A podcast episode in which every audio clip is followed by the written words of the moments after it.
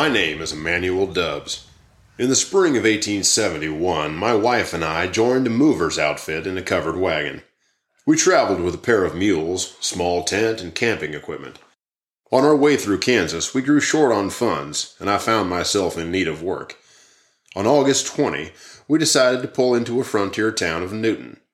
We had heard the Atchison, Topeka, and Santa Fe Railroad had reached the area, and I could get work grading track.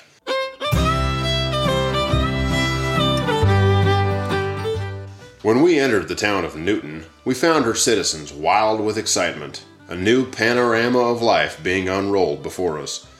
Curious, I pulled my wagon up to the front of the general store. A man dashed past our wagon and yelled out, He's in the store! My wife and I glanced over to the area from which the ruckus appeared to come as the man disappeared into the general store. Another man, seen from the boardwalk in front of the store, motioned to those loitering about to move his way. With each motion of his waving hand, he shouted into the street, Everyone come see the gunfighter. He's in here. My wife did not want to stay long. She, being disturbed by the disorder and the idle chatter of the forming crowd, only wanted to stay long enough to buy a few supplies.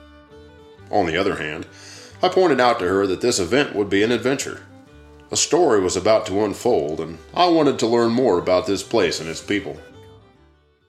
I handed over the reins to my wife, climbed down from the wagon, crossed over the dust covered street, stepped up to the boardwalk, and entered the store.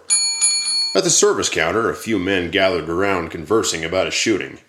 I poked my head between two of the men, who I took to be drovers. The clerk came from behind the counter. Did any of you know the gunman? asked the clerk. I did, said one of the drovers, who stepped out forward to the crowd. I rode with Billy Garrett just this month on a cattle drive here to Newton.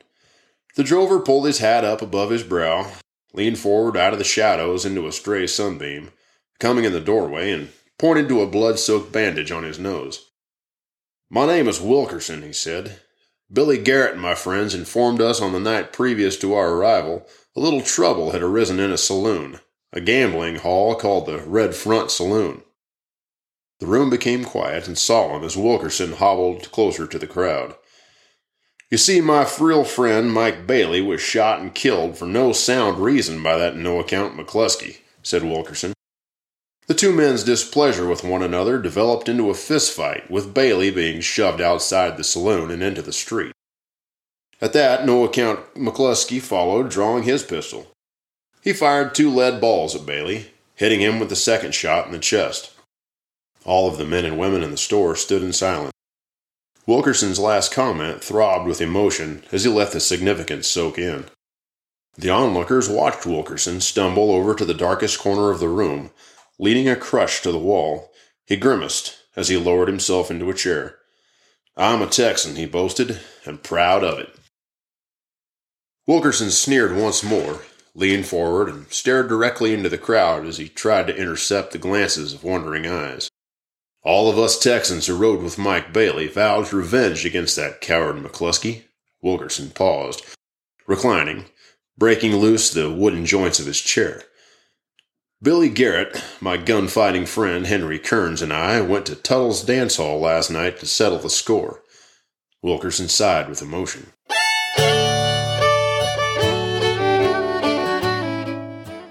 Was there in Tuttle's dance hall the three of us found McCluskey at a table, betting his best hand.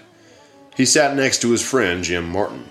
We went over to the bar, ordered some drinks, and turned our backs to the bartender to watch McCluskey from a distance.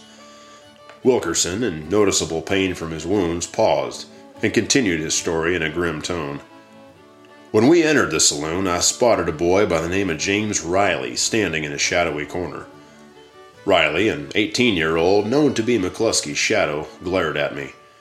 To test the boy's will, I placed my right hand over the shouldered handle of my Colt. Riley smirked at me, flipped his duster back, exposing both of his guns. He wore them low and kicked out, the way a man wears a piece when he knows how to use it. Wilkerson paused, knotting his fingers around the arms of his chair. To everyone's surprise, out of nowhere appeared a man by the name of Hugh Anderson yelling in the direction of McCluskey. You're a cowardly son of a gun. I'll blow the top of your head off, screamed Hugh. Wilkerson's next words turned his face shiny with bliss. This disturbance caused Jim Martin, sitting next to McCluskey, to jump out of his chair. Martin now stood between McCluskey and Anderson. Hugh pushed Anderson aside, drew his revolver, discharging one cartridge into McCluskey's neck. McCluskey tumbled to the ground as the barrel of Anderson's cocked weapon moved squarely in line with Jim Martin's head. Martin froze as the hammer from Anderson's pistol clicked on a misfired round. A somber, breathless calm hung over the room as the company of listeners was fully absorbed by Wilkerson's story. You could hear a treacherous throb in Wilkerson's voice. The room went silent with Anderson's misfire. Anderson and Martin stood in the center of the room. McCluskey rolled over the ground, holding his neck, gasping out a groan when two more bullets from Hugh Anderson's pistol splattered into McCluskey's back. A large sigh of discontent sounded over the room as Wilkerson continued the story. I looked again in the direction of James Riley, partially hidden in a pall of smoke. Riley, with both six guns pulled, fired off several rounds in my direction. The first of Riley's rounds caught Hugh Anderson's right leg. The second bullet hit me in the side of my nose. The force of the rounds swung me in the direction of Billy Garrett. I noticed Garrett through my blood filmed eyes and managed to get off one round before two more of Riley's shots hit Garrett in the shoulder and chest. Pulling my revolver from my holster, I shot in the direction of Riley, who had moved to the center of the room. Riley took careful aim at Jim Martin and shot him in the neck. Riley let off three more rounds in our direction, one of them hitting me in the leg. The second one struck Henry Kearns, and the third caught a bystander by the name of Patrick Lee in the stomach, a Santa Fe Railroad brakeman. Wilkerson took a short break from his story and took in a deep breath. I was lying on the floor when I witnessed Jim Martin opening the door, holding his neck and stumbling out of the saloon. With both of his Colts empty and his enemies on the floor bleeding, injured, or dying, James Riley simply walked away from the saloon, stepped up over Jim lying in the street, and left. I glanced into Wilkerson's eyes. From where I was standing, I could see the facial expressions of a spent man. Tired and weary, Wilkerson reached for his crutch and pulled himself up from the chair. The small crowd, now quiet, opened a lane for him to pass. One gentleman in the crowd whispered, A no good man like that should not be in this town. Wilkerson, without purchasing any groceries, did not look back and hobbled out of the door. The crowd inside the store moved to the window, catching a last glimpse of Wilkerson crossing the dusty street and entering the saloon. Well, what'll it be, mister? asked the clerk standing next to me. I glanced at the clerk and said, Nothing. My wife and I just arrived and was curious about the disturbance. She insisted we not stay long. We are just leaving town. The bell on the door dinged twice once leaving and closing before I boarded my wagon, headed for Hutchinson to grade track for the Santa Fe Railroad Company.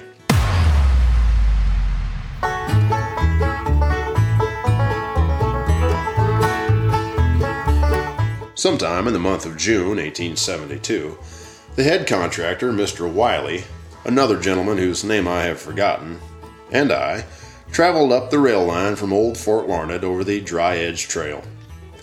As we traveled south along the trail, the sun shone down on us from the fiery east. It was a glorious morning.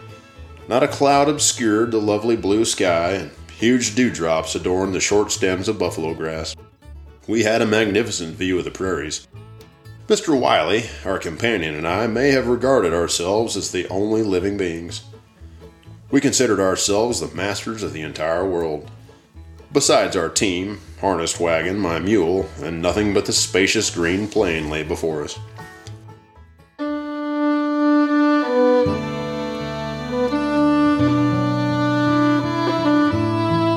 Coming off off the trail at a high point, about two miles above where Fort Dodge stood, a beautiful panorama and stunning sight of the Arkansas Valley radiated before us.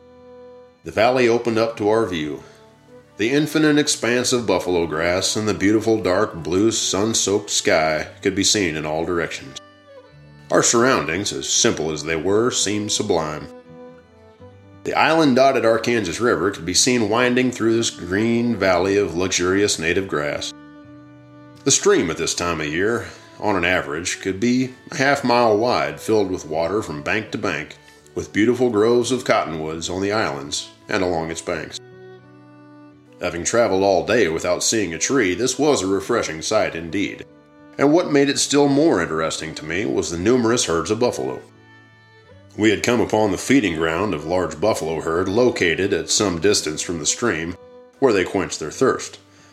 When left undisturbed, the buffalo frequently grazed for days in the same vicinity, moved once each day, usually at evening, towards the water.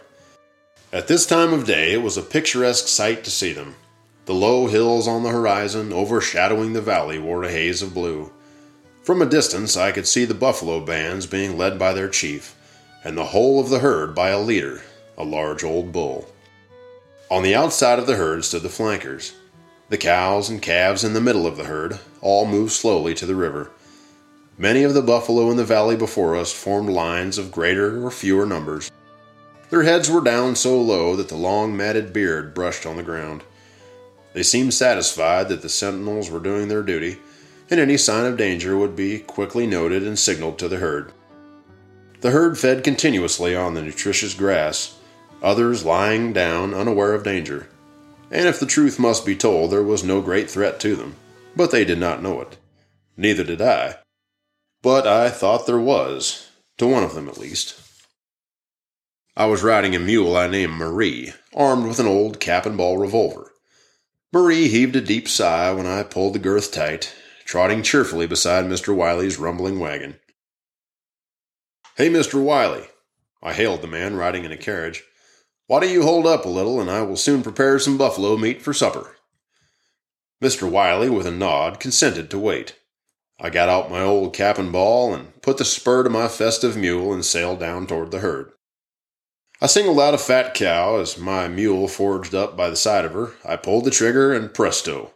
Behold the change. I think every one of the charges in that old six shooter exploded at once. My mule Marie bore a right chase, and I took a header to the left. When I recovered consciousness, Mr. Wiley tried to raise me up into a sitting position. I lost my buffalo, I lost my religion, I lost my six shooter, and I thought I had lost my mule. But upon looking around, I found her grazing contentedly about two hundred yards away, as innocently, well, as innocent as a mule.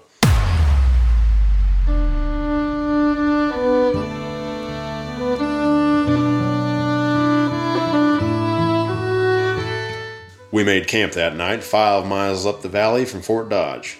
The next day, when Mr. Wiley's outfit arrived, we put up a supply house to supply the men who would soon follow. The new supply house was to store the provisions of feed or grain for the teams. We constructed the house in sections, everything having been prepared beforehand. This was the first house ever put up in what soon afterward became acknowledged as Dodge City, Kansas. This most noted of all southwestern towns, noted for scenes and conditions and characters that now no longer exist and read like an Arabian Nights romance. I made this town my headquarters for two years in my hunting expedition south into no man's land.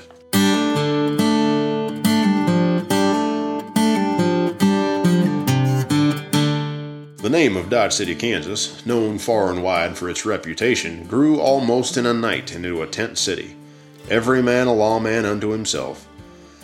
At the approach of night, the dance halls, saloons, and gambling halls all blazed with the light of activity. Dodge City, Kansas became a boomtown for making money. Gambling was carried on extensively, and the saloons were full.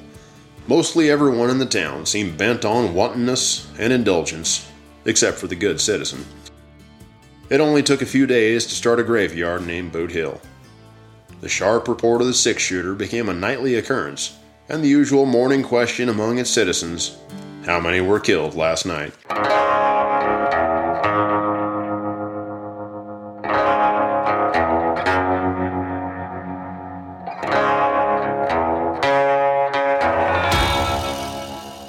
Among the many lawless characters who in the beginning drifted into town was Billy Brooks. Brooks was a shabby character sporting a narrow mustache with long rounded face trimmed out with a Van Dyke goatee. Brooks roamed about the town in a dark cloth coat. He brandished two revolvers, well in sight of those he chose to intimidate. He wore a tall, circular, crown black hat supported by a collarless linen shirt. This slipshod dress gave the appearance to everyone who regarded him as dangerous. In November of 1872, Billy Brooks was elected Dodge City's first unofficial marshal. He was unofficial because the town was not incorporated. He swaggered about town with two Colt Navy revolvers. In a few weeks, he'd established a reputation as a killer. He was magnificently quick with a gun. He carried two, one on each hip, as did nearly everyone else. And in the flash of an eye, he could draw one in each hand and fire. In less than a month, he had either murdered or injured 15 men.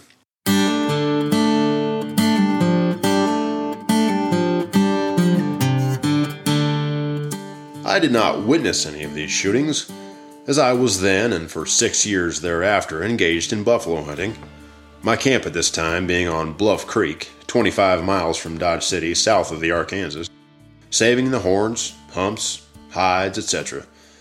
I will, though, relate just one event I personally witnessed out of the many in the early history of this town, which will give a sound conception of the general cussedness of that previously mentioned killer, Billy Brooks.